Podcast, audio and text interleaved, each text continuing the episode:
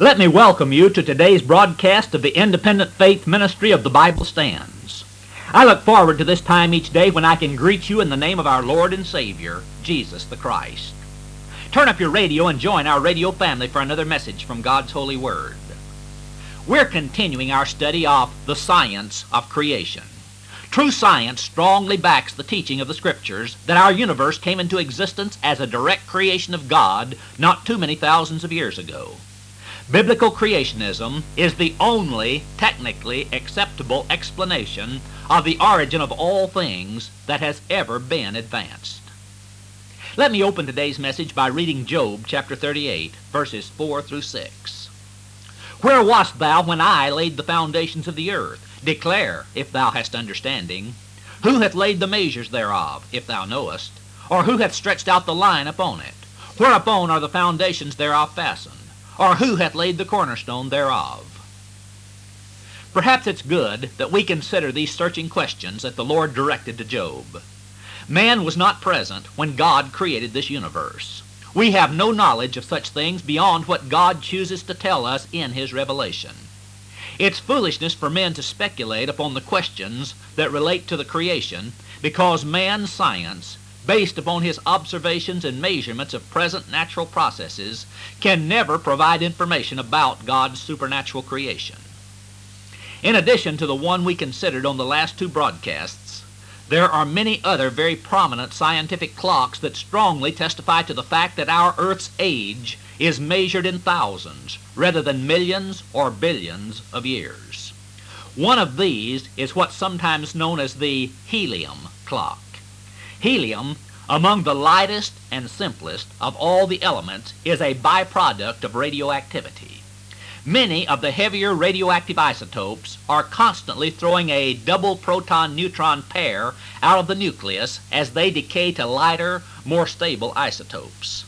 A double proton-neutron pair is the nucleus of a helium atom. Therefore, when such a nuclear combination picks up two electrons, an atom of helium is formed. If radioactive decay has been taking place for millions and billions of years, helium should be our most plentiful element. In actuality, it's one of our most scarce elements. The only reasonable conclusion is that the radioactive decay of heavy isotopes has not been going on very long. This is again strong evidence that our world has been in existence only a few thousand rather than a few billion years. Let's consider one other clock that strongly implies that our solar system is quite young. This clock has come to light in the recent years of space exploration, but its implications seem to have escaped most scientists and laymen alike. Before the relatively recent landings on the surface of the moon, there was a widespread theory that the moon was covered by a deep layer of meteoric dust. Many reputable scientists predicted that vehicles landing on the moon would simply sink out of sight in a loose dust layer that was predicted to be a 100 feet or more in depth. The reason for this theory is simply this. Scientists were aware that our Earth is being constantly bombarded by space dust. High-altitude research balloons had already provided measurements as to the amount of such meteoric dust that settles upon our planet in a given period of time. Since the moon is subject to the same environmental conditions of space as is the Earth, it was assumed that meteoric dust was falling there at a similar rate. However, the moon has no atmosphere, and therefore dust that falls there simply settles to the surface, never to be disturbed by the forces of erosion.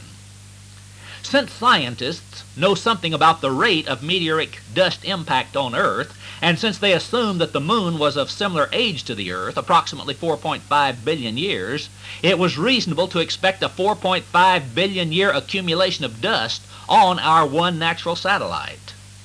But spacecraft and later men landed on the moon. No such deep layer of dust was found. In fact, only a few inches of such dust is actually present on the moon. Instruments placed on the moon have verified that meteoric dust is impacting at a higher rate than was originally predicted. But there is no deep accumulation. Men know the rate of fall of the dust, and they now know something about the depth of accumulation. This moon dust clock would seem to provide an excellent way of estimating the age of the moon. but the answer comes out in thousands rather than billions of years. Men, therefore, choose to reject this bit of evidence. It's not necessary for the present to continue to discuss these clocks that are so strongly refuting the secular old earth theories. We've gone far enough into the subject to show that science does not refute the biblical implication that the world is only a few thousand years old. The theories that the Earth's age is measured in billions of years come from fields that, although they go under the name of science, are actually operating beyond the limits of the scientific method. Therefore, they are only theories of philosophy that man has developed to explain certain observed evidence which can be explained equally well in other ways. Let's emphasize this fact. A great age for our earth is not the only theory that will explain the observed evidence in the rocks of this planet. There are theories entirely in keeping with the biblical revelation of a young earth that at least equally as well and usually much better explain all observed evidence. Before we turn to an actual comparison of the world's old earth theories and the Bible's young earth revelation, it would be well to consider what the Bible has to say about the philosophy of our present day. Both the Apostle Paul and the Apostle Peter, writing under inspiration of the Holy Spirit, left pointed warnings about the false philosophies of our age.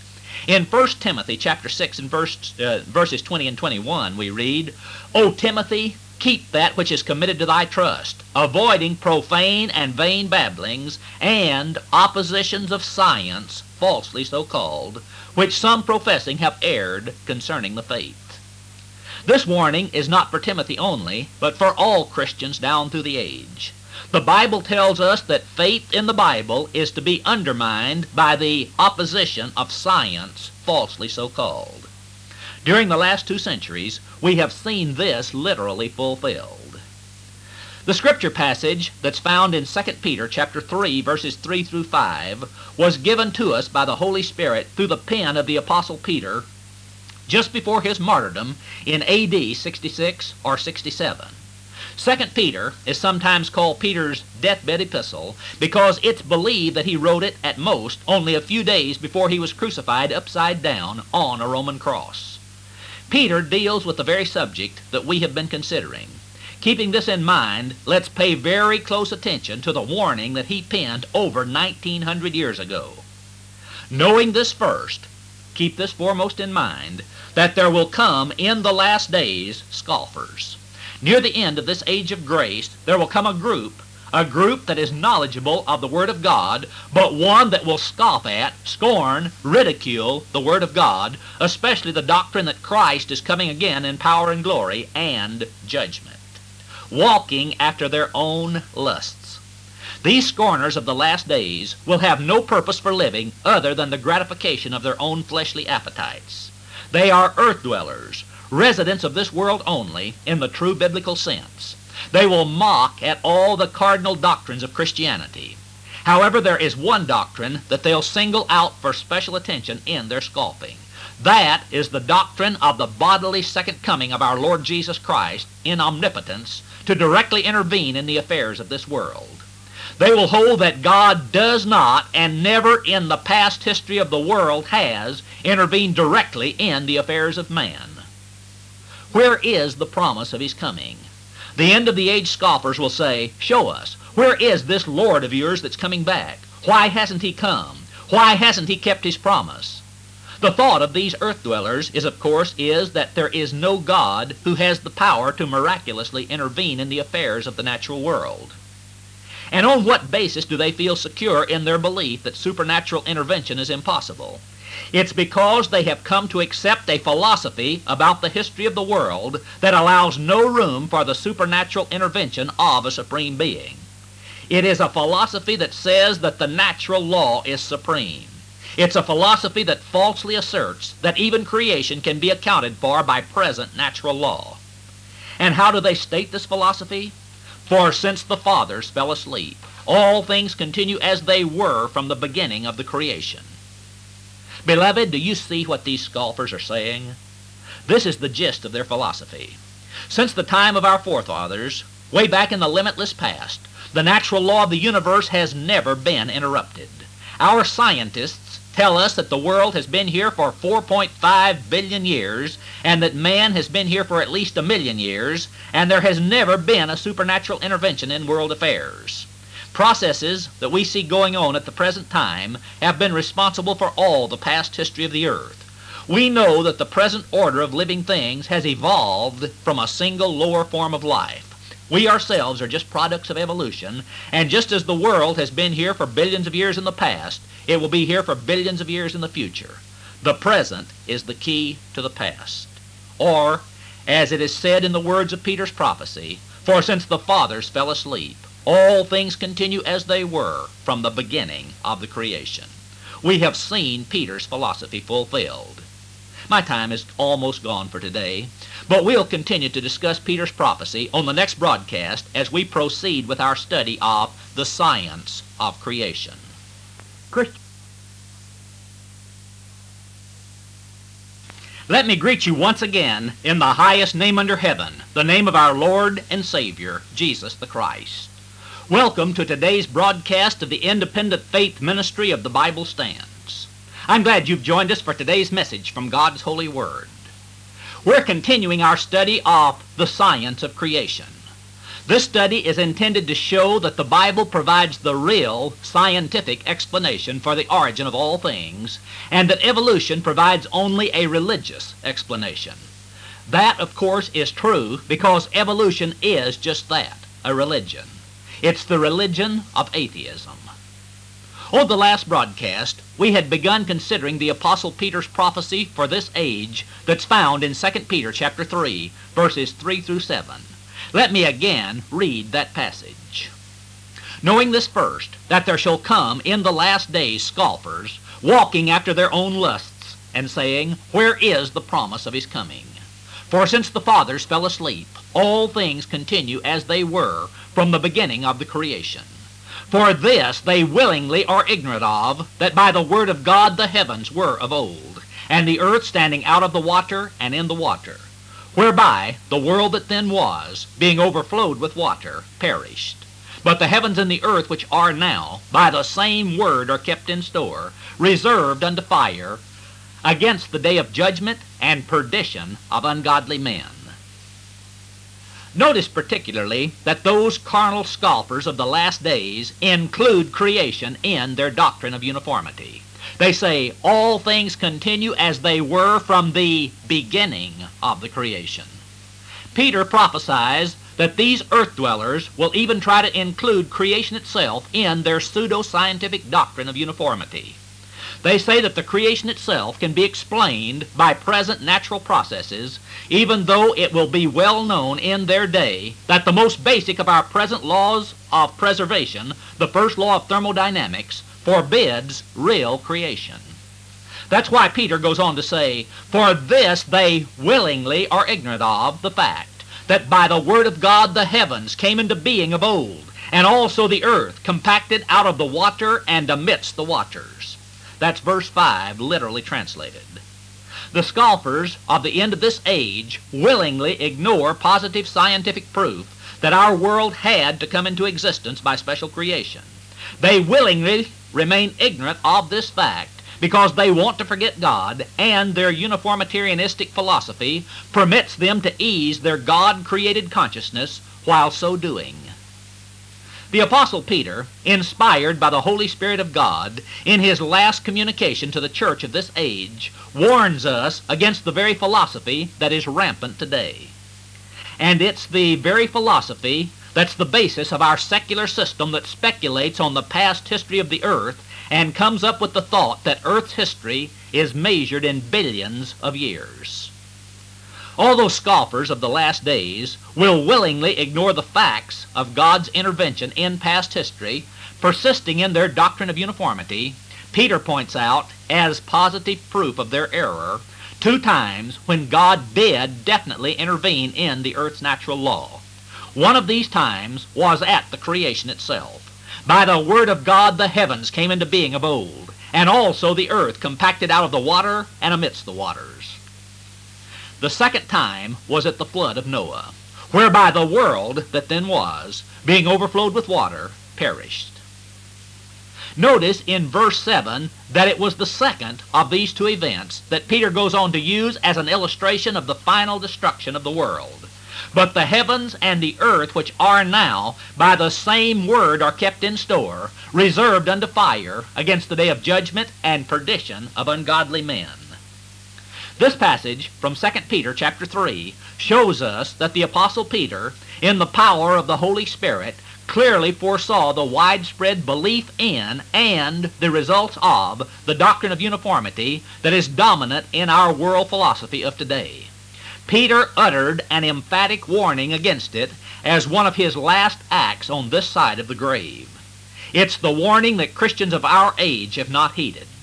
This lack of heeding Peter's warning although in most part due to ignorance of what lies behind the present old earth teachings of our secular system, is the real cause behind the present so-called conflict between the Bible and modern science.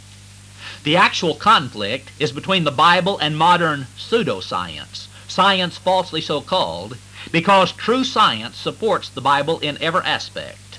Modern old earth theories are all based on the blind adherence to a basic philosophy that is accepted by faith alone by those who purport to investigate the prehistoric history of our planet scientifically.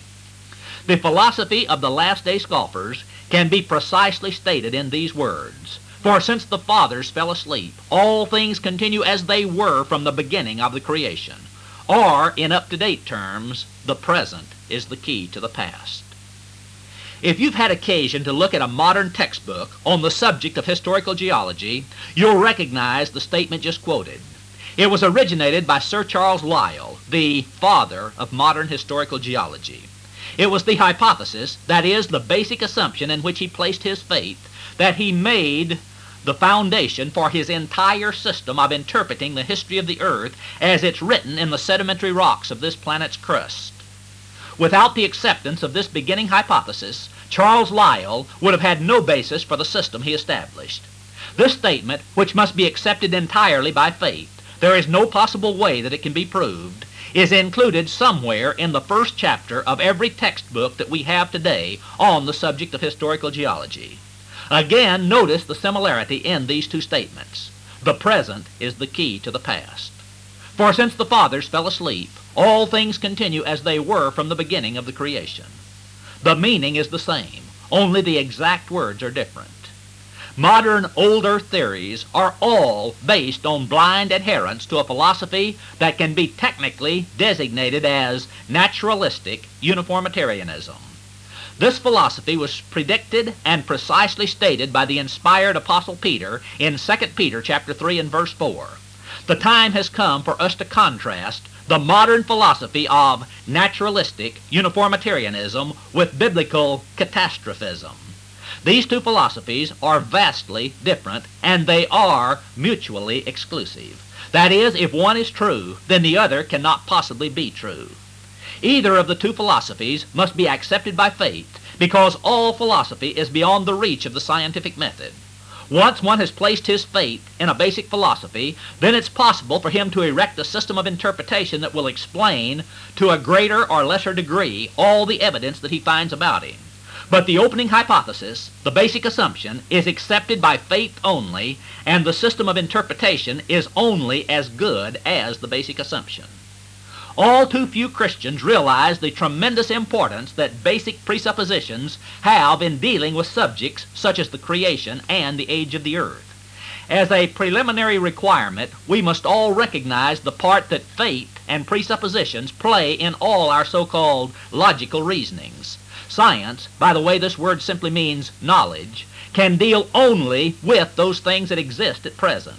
The scientific method, in basic concept, involves reproducibility, that is, experimental repetition.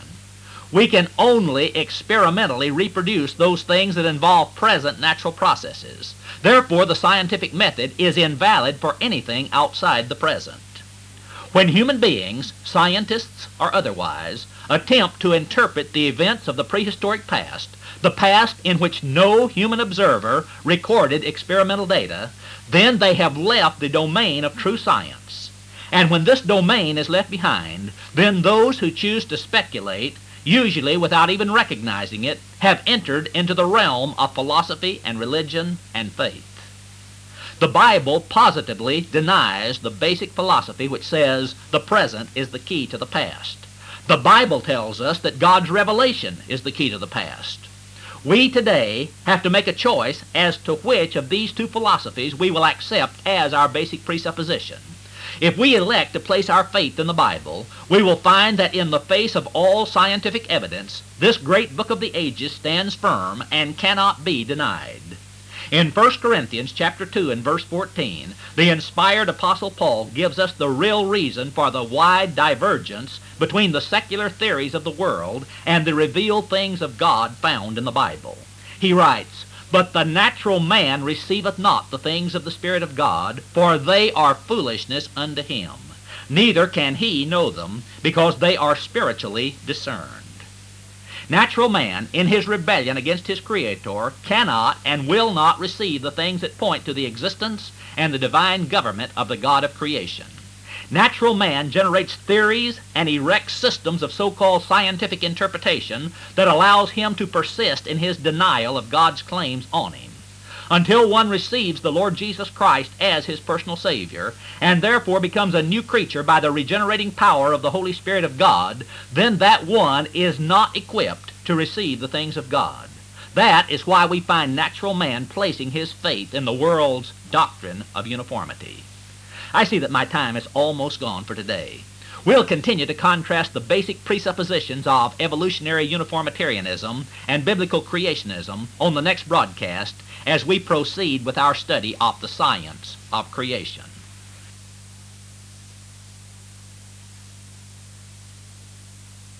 Greetings in the name that is above every name, the name of our Lord and Savior, Jesus the Christ. Let me welcome you to today's broadcast of the Independent Faith Ministry of the Bible Stands.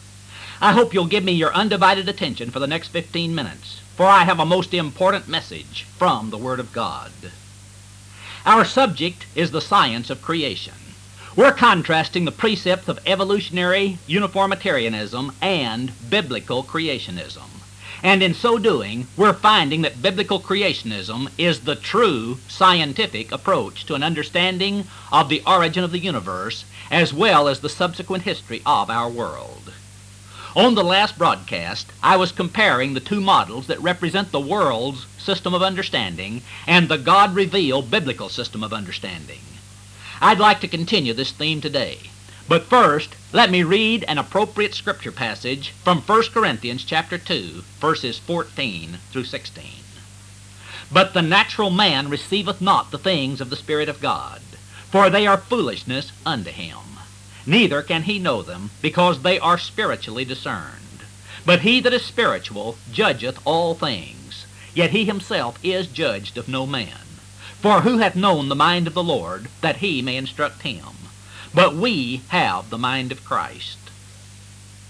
Now, in dealing with the two mutually exclusive systems of secular uniformitarianism and biblical creationism and catastrophism, let me again emphasize that we are not dealing with two sciences, but rather with two faiths. God has made us morally responsible creatures. He has given us wills, and He permits us to exercise our wills to accept whatever faith we choose. We may choose rightly and place our faith in His written revelation or we may choose wrongly and place our faith in the lies of this world. We have a freedom of choice, but we are also morally responsible for how we exercise that choice. If one chooses, he may place his faith in the doctrine of uniformity. This doctrine says that present processes may be extrapolated indefinitely into the past or future, and that therefore, in the words of Peter's prophecy, all things continue as they were from the beginning of the creation. Or, as our textbooks on historical geology prefer to state, the doctrine of uniformity, the present is the key to the past. If a person, because of his basic presupposition, chooses to place his faith in uniformity in this way, then God has made it possible for him to do so. Once that person has placed his faith in the principle of uniformity, then it is logically possible for him to explain the existence of most of the evidence in the rocks of the earth within this presupposed philosophy. Once one has accepted the philosophy of the present is the key to the past, then one is free to speculate on the ages of the rocks of the earth or the ages of heavenly bodies by projecting presently observed rates of change into that limitless past that was created solely by his basic assumption. Or he is also free to develop theories about the evolution of living things, evolution of galaxies, evolution of chemical elements, or evolution of everything in the universe. It is extremely difficult for anyone to prove him wrong. Why? It's for the simple reason that all of this speculation is outside of the scientific method.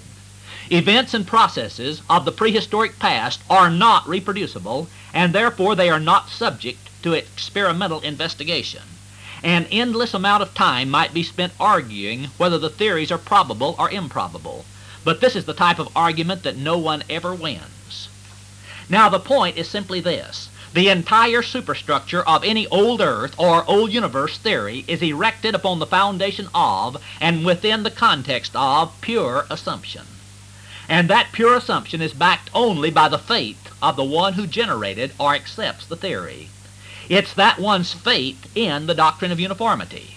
Anyone can equally well start with some other basic assumption, and from that starting point he can develop his explanations of the very same data. These explanations will bear no resemblance to those erected on the first foundation.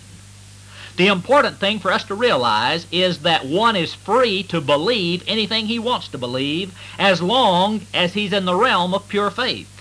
A person can erect a logical system which seems to explain all the observed data upon any one of a great number of mutually exclusive and totally contradictory basic assumptions. It's simply a matter of where one places his faith. The Christian has every reason for placing his faith in God's revealed Word, our Holy Bible. The basic presuppositions given in the Bible serve as a perfectly good foundation for a system of interpretation of all the earth's observed data. Man was not present in the day when God created our earth. Man has no way of probing the events or processes of the prehistoric past. His only source of knowledge is that one who was present, the omnipotent Creator himself. The events of the prehistoric past cannot be reconstructed by the scientific method. Before even a pseudo-scientific system of interpretation of Earth's history can be erected, it's necessary to assume some basic philosophy by pure faith. Modern man, acting in complete rebellion against God, has become uniformitarianistic. That is, he has placed his blind faith in the unchangeableness of what is called the natural law. He chooses to believe that nature, or the natural law, is the governing force of the universe. He believes that it can be extrapolated both into the limitless past and the infinite future. And, for the most part, he fails to realize that both the so-called limitless past and the infinite future are created by nothing more than his basic presupposition. Now, even from a purely philosophical standpoint, can it be granted that the Bible-believing Christian has as much right to place his faith in the revelation of the Bible as the secular philosopher does in the doctrine of uniformity? The Christian, one who has experienced the miracle of the new birth by his faith in the Lord Jesus Christ, has a great deal more evidence than just blind faith that the Bible is truly the Word of God, just as it claims to be. If one does start with the basic assumption that God has caused the Bible to be written as His, God's, own perfect revelation of the origin, purpose, and destiny of the world, then it is entirely possible to understand all the physical evidence of both science and history within that framework. The Bible does not reveal a doctrine of uniformity.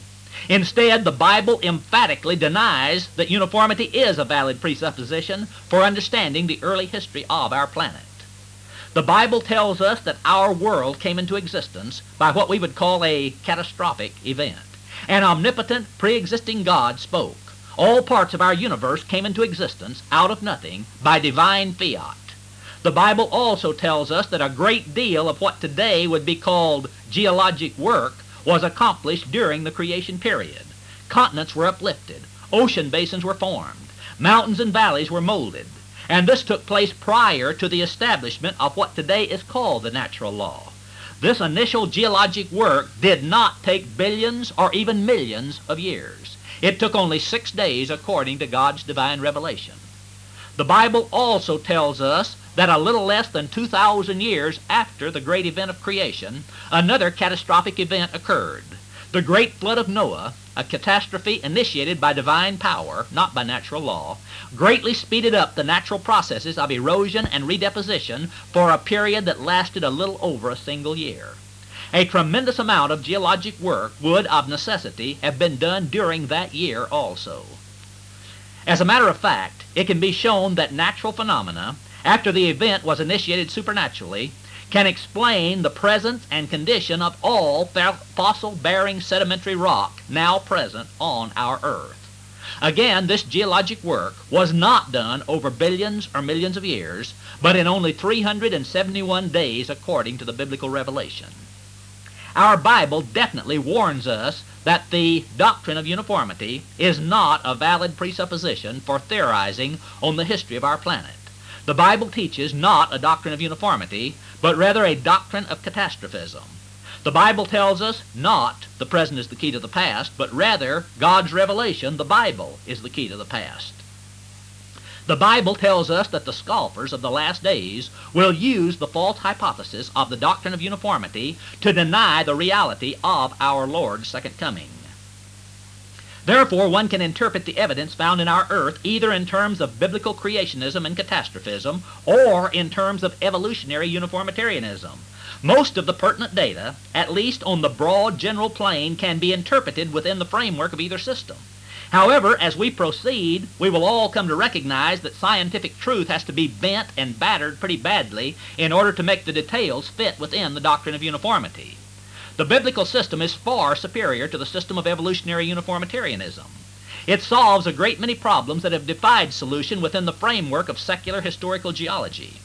And it should be pointed out, secular historical geology is the world system of evolutionary-based uniformitarianistic naturalism.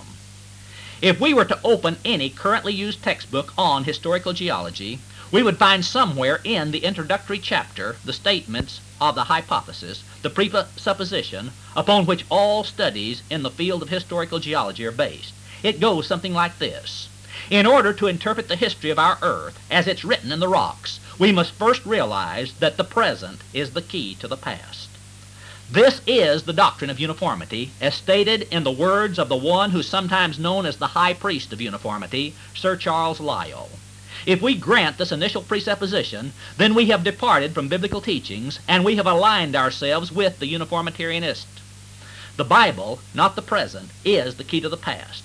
This is the underlying reason why there is no harmonization between the biblical view of world history and the secular view of world history. The two views are erected on two separate presuppositions, and these two presuppositions are mutually exclusive. My time is gone. We'll continue our study of the science of creation on the next broadcast. Rem Thank you for tuning in to today's broadcast of the Independent Faith Ministry of the Bible Stands. Let me welcome you once again in the name of our Lord and Savior, Jesus the Christ. I look forward to this time each day when I can meet with our radio family around the Word of God. I'm continuing to speak on the subject, the science of creation. On the last several broadcasts, I've been comparing the world system of evolutionary uniformitarianism with God's system of biblical creationism and catastrophism. We've found that both of these systems are based on pure faith.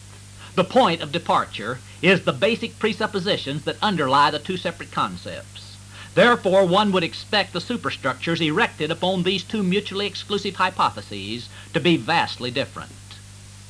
The point of departure is at the very foundation of the two systems, not in the logical superstructures built on those two foundations. No proof is offered in the historical geology textbooks for the statement, the present is the key to the past. The student is asked to believe it by blind, unguided faith. Is the Christian asking more when he states the Bible is the key to the past and then asks the student to accept that on faith? This is not blind, unguided faith, for there are many and varied positive proofs that the Bible is the Word of God, just as it claims to be. The Bible gives us the supernaturally revealed past history of our earth. Let's turn our attention to Psalm 104. The psalmist begins this great discourse with an address to Jehovah God in the opening verse. Bless the Lord, O my soul. O Lord my God, thou art very great. Thou art clothed with honor and majesty. Then, as the psalmist begins to enumerate the mighty works of God, we come to these words in verses 5 through 9. Who laid the foundations of the earth that it should not be removed forever? Thou coverest it with the deep as with a garment. The waters stood above the mountains. At thy rebuke they fled. At the voice of thy thunder they hasted away. They go up by the mountains. They go down by the valleys unto the place which thou hast founded for them. Thou hast set a bound that they may not pass over, that they turn not again to cover the earth. In these words, the inspired psalmist, writing many years after the actual events of the creation and the flood, verifies their historical authenticity and correctly ascribes both of these events to the mighty power and sovereignty of Jehovah God. In expressing these truths, the psalmist is not reflecting a view that was unique in his day and that came to him only by divine revelation. Up until the middle of the 19th century AD, there was a general belief throughout most of the world that the biblical accounts of the creation and the flood were historical. Most men of science, even in the early part of the 19th century, correctly considered that the water deposited stratified rocks with their entombed animal and plant fossils offered evidence of the action of the great flood. The first widely read formal denial of this belief that took place in the so-called Christian world came in 1785 with the publication of naturalist James Hutton's book, Theory of the Earth. This book was the first formal work on a technical plane that took the view that present slow processes of erosion and redeposition were capable of explaining the existence of the sedimentary rocks of our Earth's crust. As the so-called Age of Rationalism gained momentum, in place of belief in the biblical revelation, a philosophy of uniformity and evolution in nature became popular. The basis for this departure from God's Word rested solely on the newly heralded principle of uniformity. The principle of uniformity gained most of its popularity during the middle of the 19th century through the efforts of Sir Charles Lyell, a British lawyer turned geologist. Sir Charles proposed that our Earth's sedimentary rocks did not accumulate during catastrophic flooding. Rather, according to him, they were the result of extremely slow processes of erosion and redeposition, similar to what we see going on around us today. Lyell's philosophy allowed, first, an immense period of time for our planet's existence, second, nearly unchanging process rates and material conditions, and third, most of all, invariant natural laws. Lyell and his followers accepted all of this by faith. These beliefs came from the religion, not from the science, of this apostate lawyer. Many men, desiring to find some way to explain the record in the rocks other than by a catastrophic judgment of an omnipotent creator, soon followed Lyell. Our system of historical geology today is still, by and large, unchanged from the very structure developed by Sir Charles Lyell. Sir Charles was the designer of the first geologic column, that diagram that arranges an artist's drawing of rocks so as to illustrate the supposed 4.5 billion year history of our Earth. This column today, changed very little from the way it was first drawn, is the very core of our secular system for the interpretation of the Earth's history and the Earth's age. The geologic column is perhaps the most formidable obstacle faced by the Christian today as he stands torn between the teachings of the Bible and the teachings of the secular world. In this column, one suddenly finds himself confronted by this array of so-called facts. The facts are arranged and systematized, and they're all endorsed by the world's most noted scientists. The effect is sometimes overwhelming. Here, the seeker is told, are the cold facts. The chart shows the oldest rocks are at the bottom. And perhaps even more disturbing, in these oldest rocks are found the fossils of the lowest, the most primitive, forms of life. The youngest rocks are at the top. They contain the remains of the highest forms of life. And between the two extremes, there's found a steady, upward, progressive development of plant and animal life. There's one extremely significant piece of information that is never contained in the chart. That piece of information is Nothing resembling the entire series of strata shown in the geologic column has ever been found together in one place anywhere on the face of the earth. In the first chapter of his epistle to the Romans, the Apostle Paul describes the terrible downward path followed by men who, in the face of God's divine revelation, turn their backs on him and go their own way. In verses 21 and 22, we read these words Because that, when they knew God, they glorified him not as God, neither were thankful, but became vain in their imaginations, and their foolish heart was darkened. Professing themselves to be wise, they became fools. We would have to search diligently to find better words anywhere to describe our modern day philosophers that have developed the system of understanding of our planet's history that we call historical geology. Totally ignoring the revelation of God's Word, the authors of this system, which by the way are quite few in total number, have hypothesized the present is the key to the past, and they have proceeded to interpret the evidence in the rocks within the framework of that presupposition. The supposed system of historical geology that they have built up is based entirely on the theory of organic evolution. This system leaves no room for an omnipotent creator or for a personal God. According to this system, today's world is said to be the product of slow processes of evolution. They say that these processes have been going on for millions and even billions of years. And, according to this system of belief, these processes will continue onward and upward through endless future time. This is the accepted view of our age. Writers of the science textbooks used in our schools propound this theory as truth. Youth of today are brought up on this theory throughout the entire duration of their stay in our modern educational system. Anyone daring to question this theory is immediately considered as uninformed or a fanatic. But nevertheless, the theory, as proposed, is irreconcilable with Scripture. Every attempt at compromise or harmonization is a surrender of truth as revealed in God's Word. And this surrender is in favor of mere human speculation and hypothesis. That is, in plainer words, human guessing. So we have to ask, are the theories of historical geology a sacred cow? Do Christians demonstrate ignorance and fanaticism when they refuse to accept the teachings of modern historical geology? We've now come to the point where we should examine some of the theories of historical geology. We need to find out more about these theories that contradict the scriptural revelation of Earth's history. We need to because these are the theories that have become a stumbling block to the faith of millions.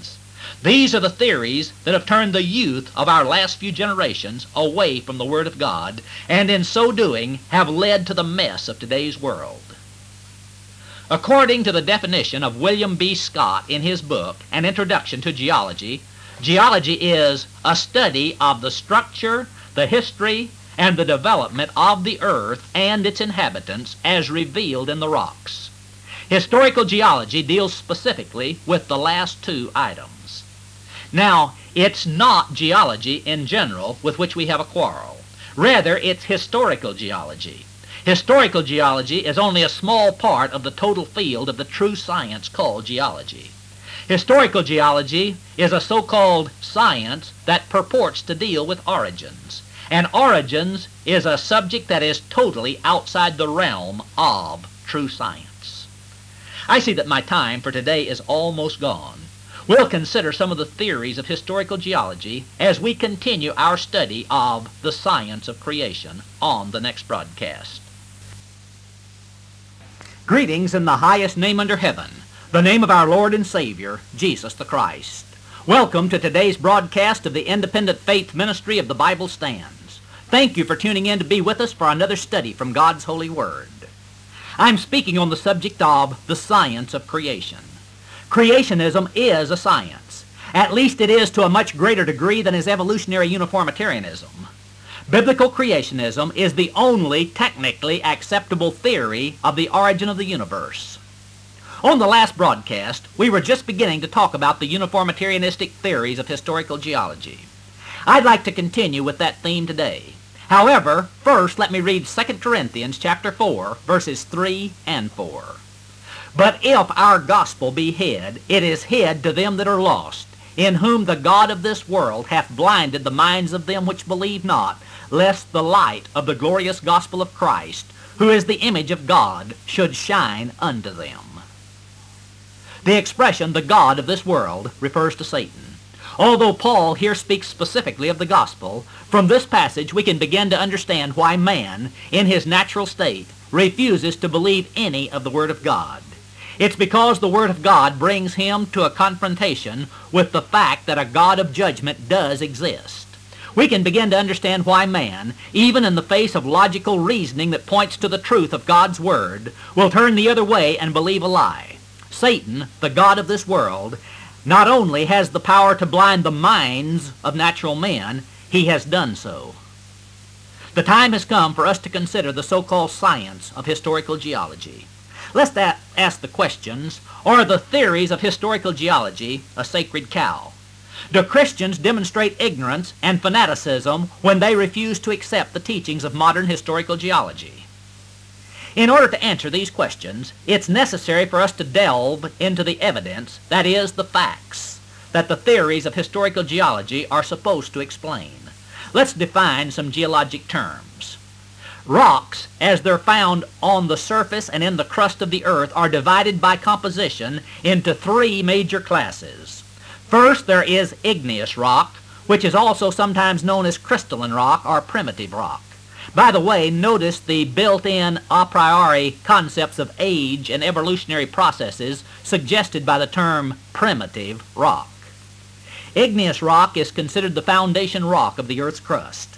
According to the teachings of historical geology, it's the oldest rock.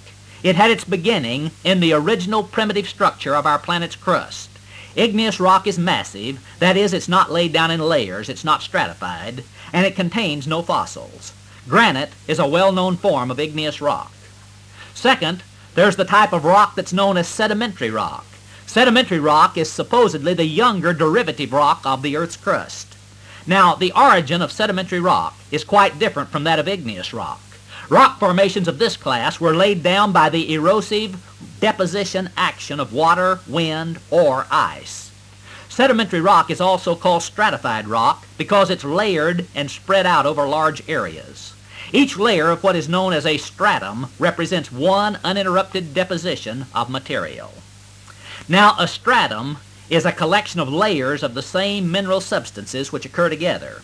A stratum can consist of just one or of many layers. The divisions between the layers are due to longer or shorter intervals in the deposition process or to a change in the composition of the material being deposited. Nearly all sedimentary rocks contain fossils. As examples of sedimentary rocks, we can cite shale, sandstone, and limestone. And as the third classification, we have metamorphic rock. The word metamorphic means changed. So metamorphic rock is changed rock. This is a rock which has undergone change from one type to another either by heat, pressure, or chemical change, or by all three. Marble is perhaps the best known example of metamorphic rock. According to geologic theory, the materials of which the last two classes of rocks are composed were derived from the chemical decay or mechanical abrasions of igneous rock. Because of this, they are also called derivative or secondary rocks. The hundreds of feet of stratified rock covering our Earth's surface are said to have been slowly formed from the original igneous rock by natural processes of erosion and redeposition operating in the manner that we see them operating today. Millions or even billions of years were required for the secondary rocks of the earth to reach their present state, according to the theories of historical geology. Those who believe in biblical creationism have no quarrel with the evidence that's found in the rocks of the earth. It's the interpretation of this evidence that we call into question. We refuse to accept the basic presupposition the present is the key to the past. All of the time estimates for the age of the earth are based on this presupposition and in the life succession theory of evolution. The Bible provides a quite different but perfectly valid presupposition for interpreting the same evidence. We read in Psalm 14 and verse 1 and also Psalm 53 and verse 1, The fool hath said in his heart, There is no God. This opening line of both the 14th and the 53rd Psalms give us keen insight into the heart of man as he's born into this world, man in his natural state. The fool, the empty person, hath said, not with his tongue only, but deep in his inner being, his heart, No God, no God for me. I'm the maker of my fate. I'm the captain of my soul.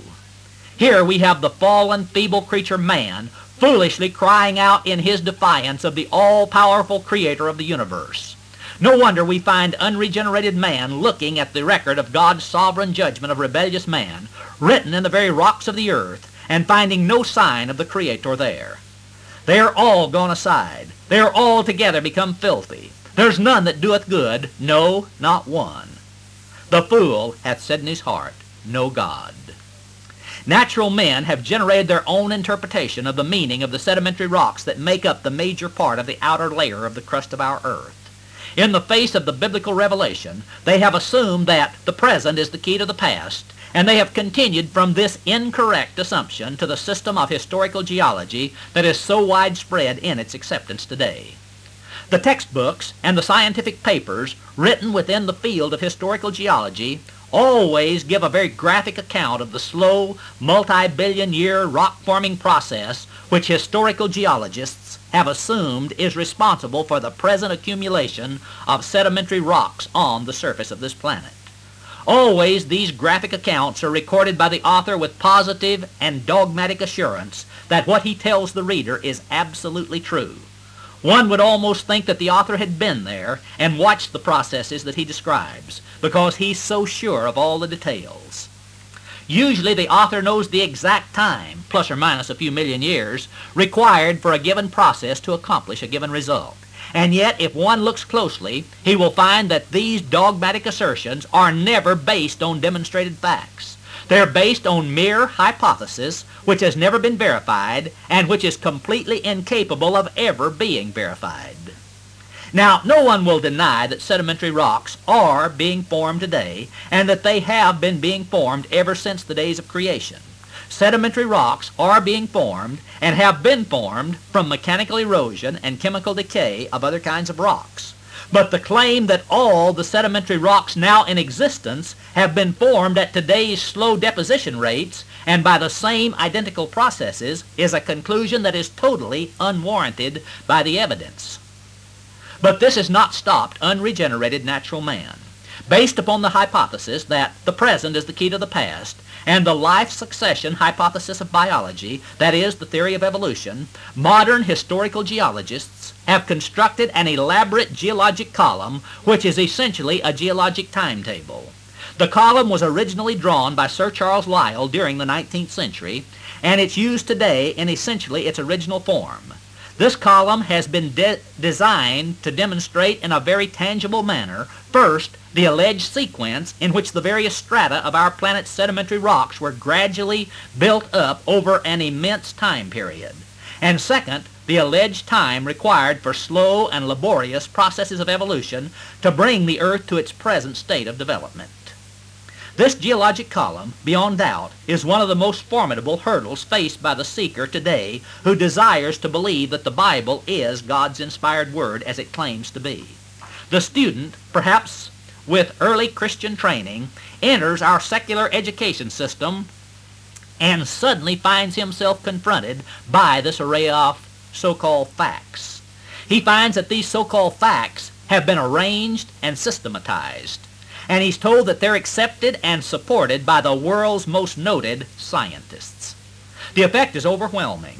Here are the hard facts, and they cannot be denied, the student is told, over and over again. The effect is devastating.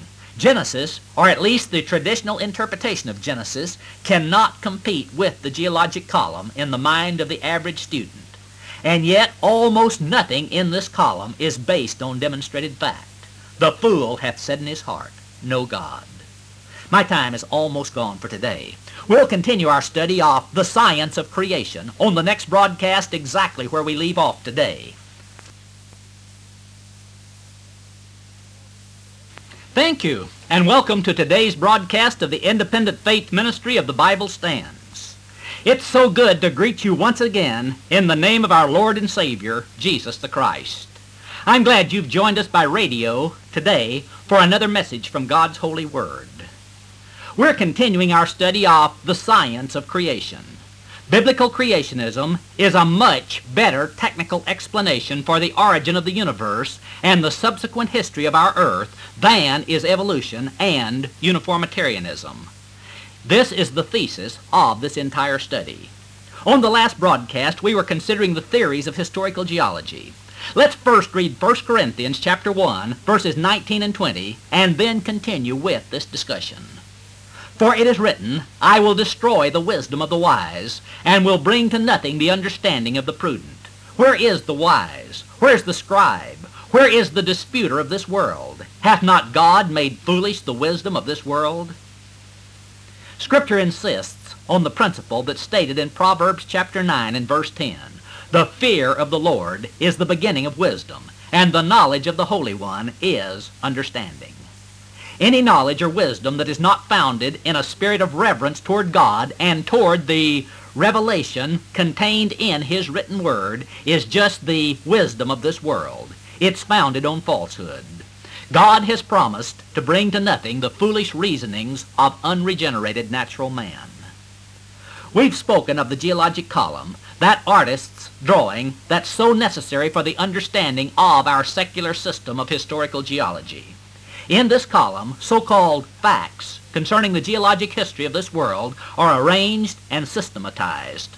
The geologic column, as originally drawn in the 19th century by Sir Charles Lyell, with a few minor modifications made by his successors, has become the Bible of modern historical geology. Those who have examined this chart are aware that it shows the oldest rocks, those that form the foundation of the Earth's crust, are at the bottom. And what is perhaps more disturbing to the average evangelical Christian, in these so-called oldest rocks are found the fossils of the lowest, that is, most primitive, forms of life. Those rocks that have been designated as young are at the top. These younger rocks contain the remains of the highest forms of life. And between these two extremes, the geologic column shows that there's found a steady, upward, progressive development of plant and animal life. Here is proof, we're told, not only of the great age of the earth, but also of the life succession theory of biology, that is, the theory of evolution. Here is the necessary proof written in the very foundation rocks of the earth. Even Genesis chapters 1 through 11, or at least the traditional interpretation of Genesis chapter 1 through 11, cannot stand in the face of such overwhelming evidence. And let me tell you, this speaker is one person who vividly remembers the effect this problem produced on me during the educational years of my early life. At first glance, it certainly does appear that the Bible is defeated. Moses, the human writer of the Pentateuch, goes down as a fraud. And with him goes the Lord Jesus Christ who quoted from the Pentateuch and called it the Word of God. The Christian faith seems to have been proven hopelessly out of date. But this is only at first glance.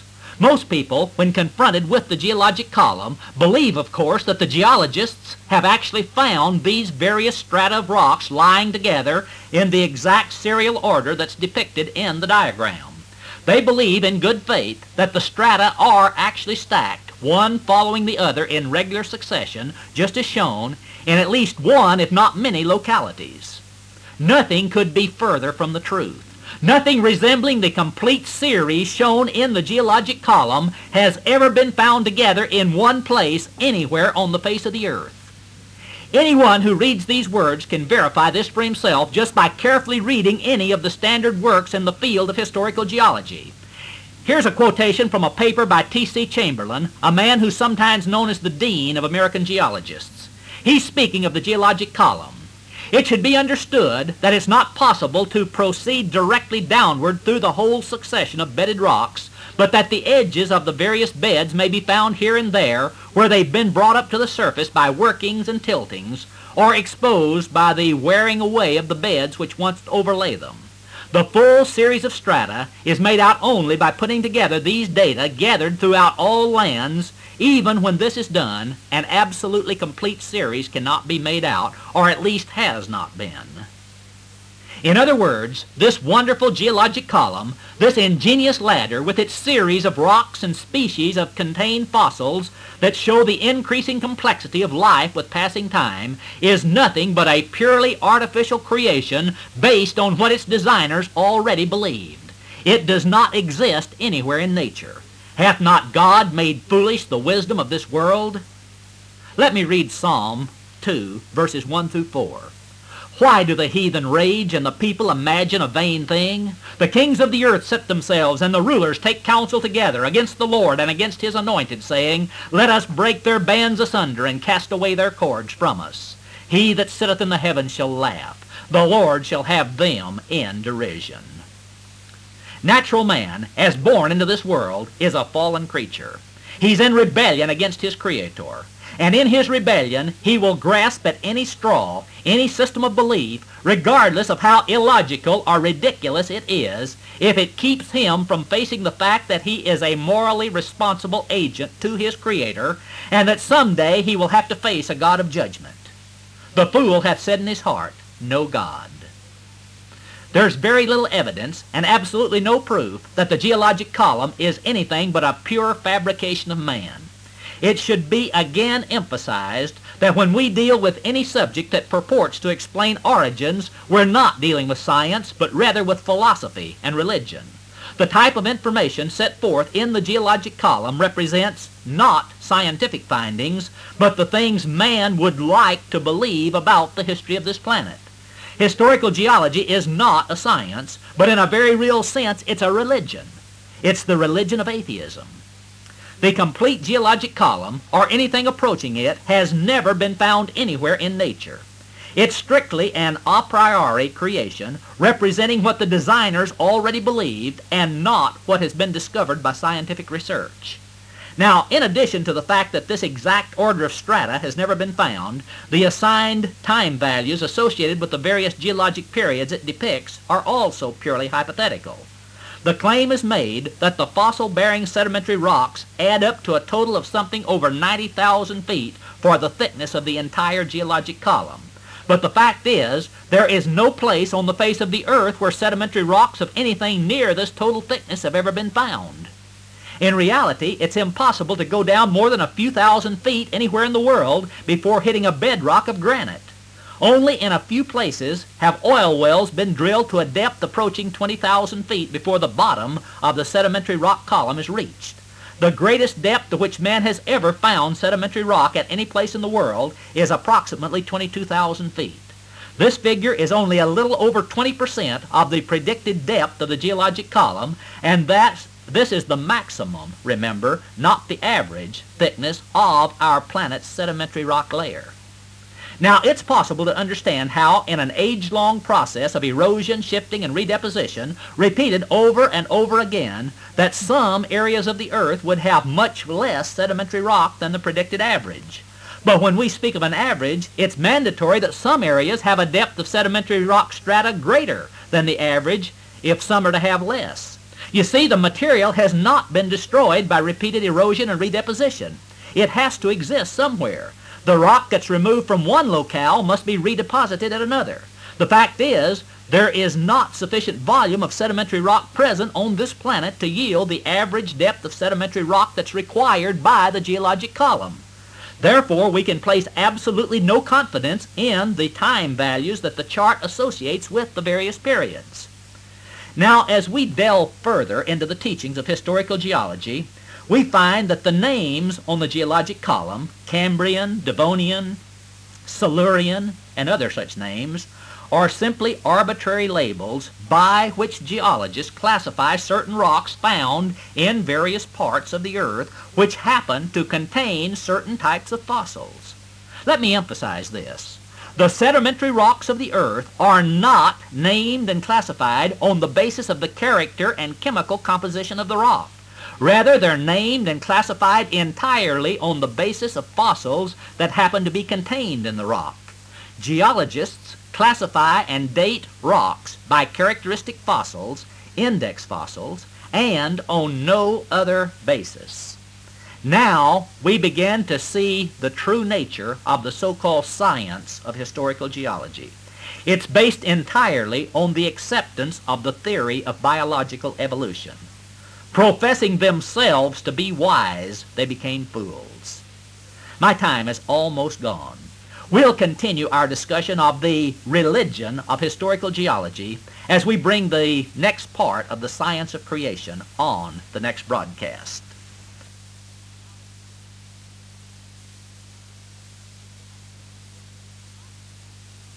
Let me greet you in the highest name under heaven, the name of our Lord and Savior, Jesus the Christ.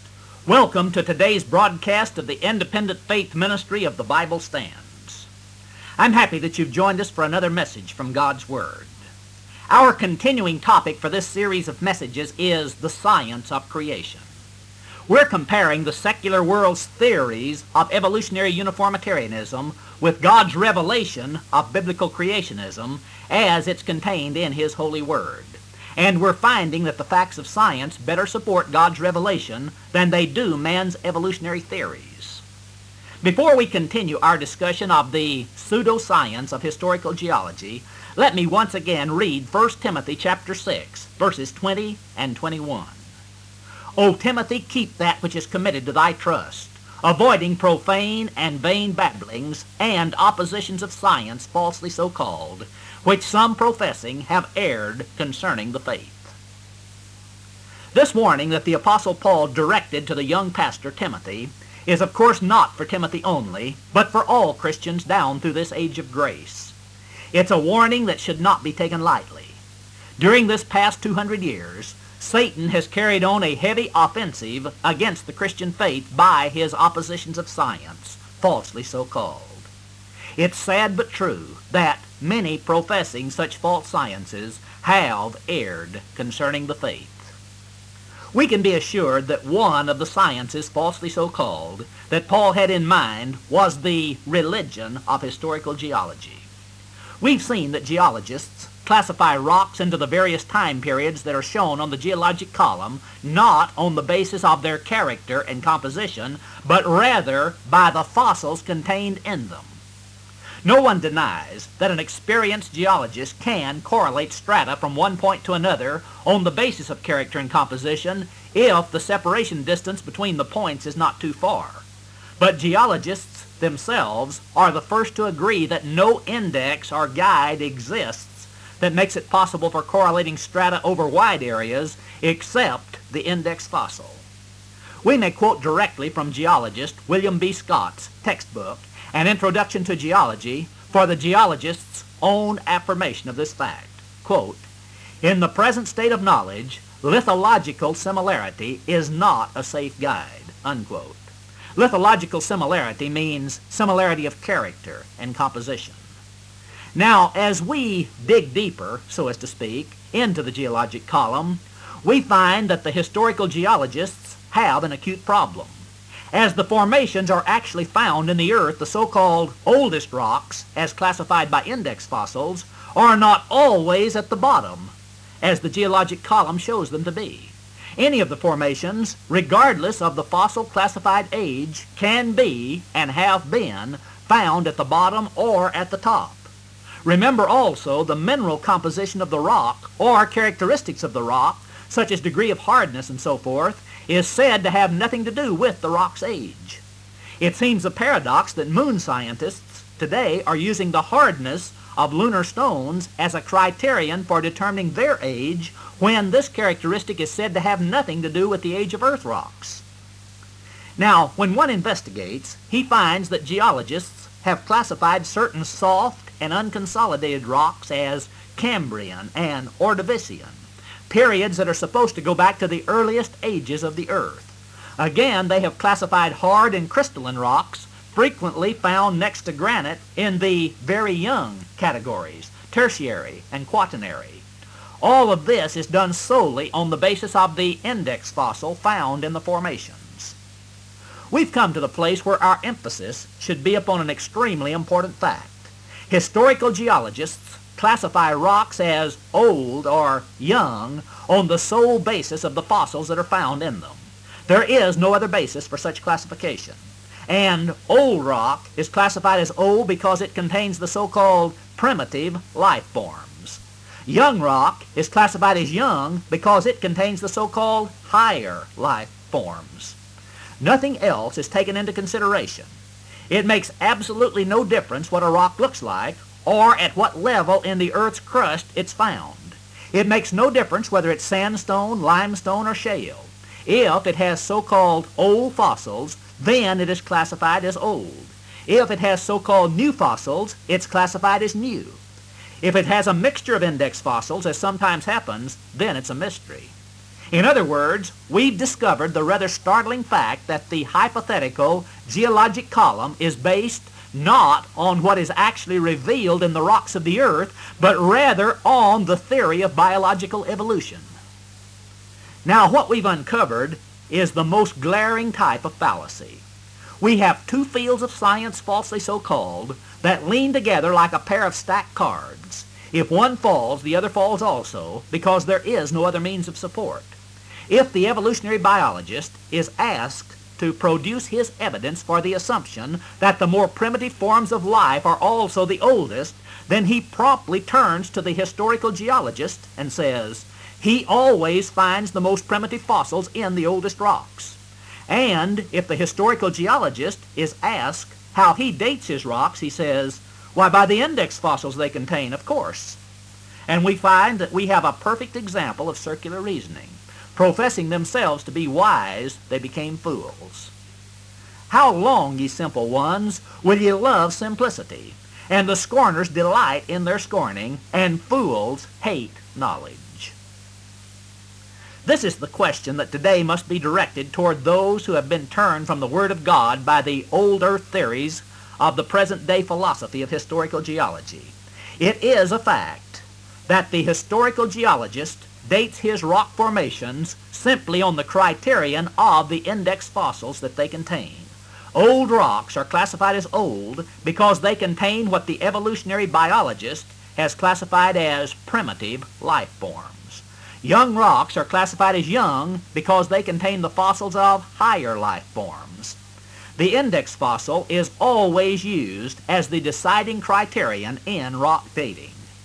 It makes no difference what the rock looks like on what level it's found in the Earth's crust, what it's made of, or anything else. If it contains those fossils that have been classified by the biologist as primitive, then it's old. If it contains those fossils that the biologist classifies as advanced, then it's young.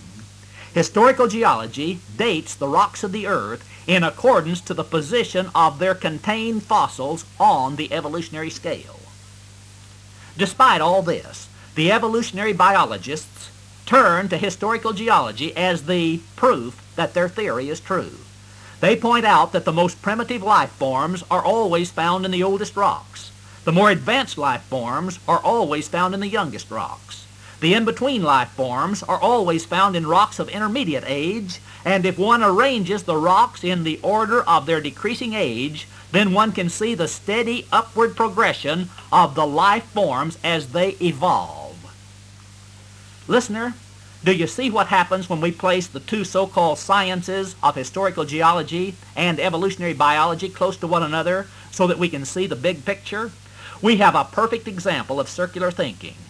The men who propound the theories from both of these two fields decided what they wanted to believe before they ever looked at the evidence. Man wants to believe the life succession theory of evolutionary biology because evolution removes God from man's system of thought. Evolution makes man his own God because in this thought system, man becomes the highest product of a process that took place purely by laws of chance. There is no being who is superior to man because man is at the top of the evolutionary scale. Man, the product of blind evolution, is sufficiently advanced that he can understand the principles of evolution, so now he can control the process. With this capability, man can progress onward and upward, responsible to no one but himself. To natural man, this is an overpowering religious idea.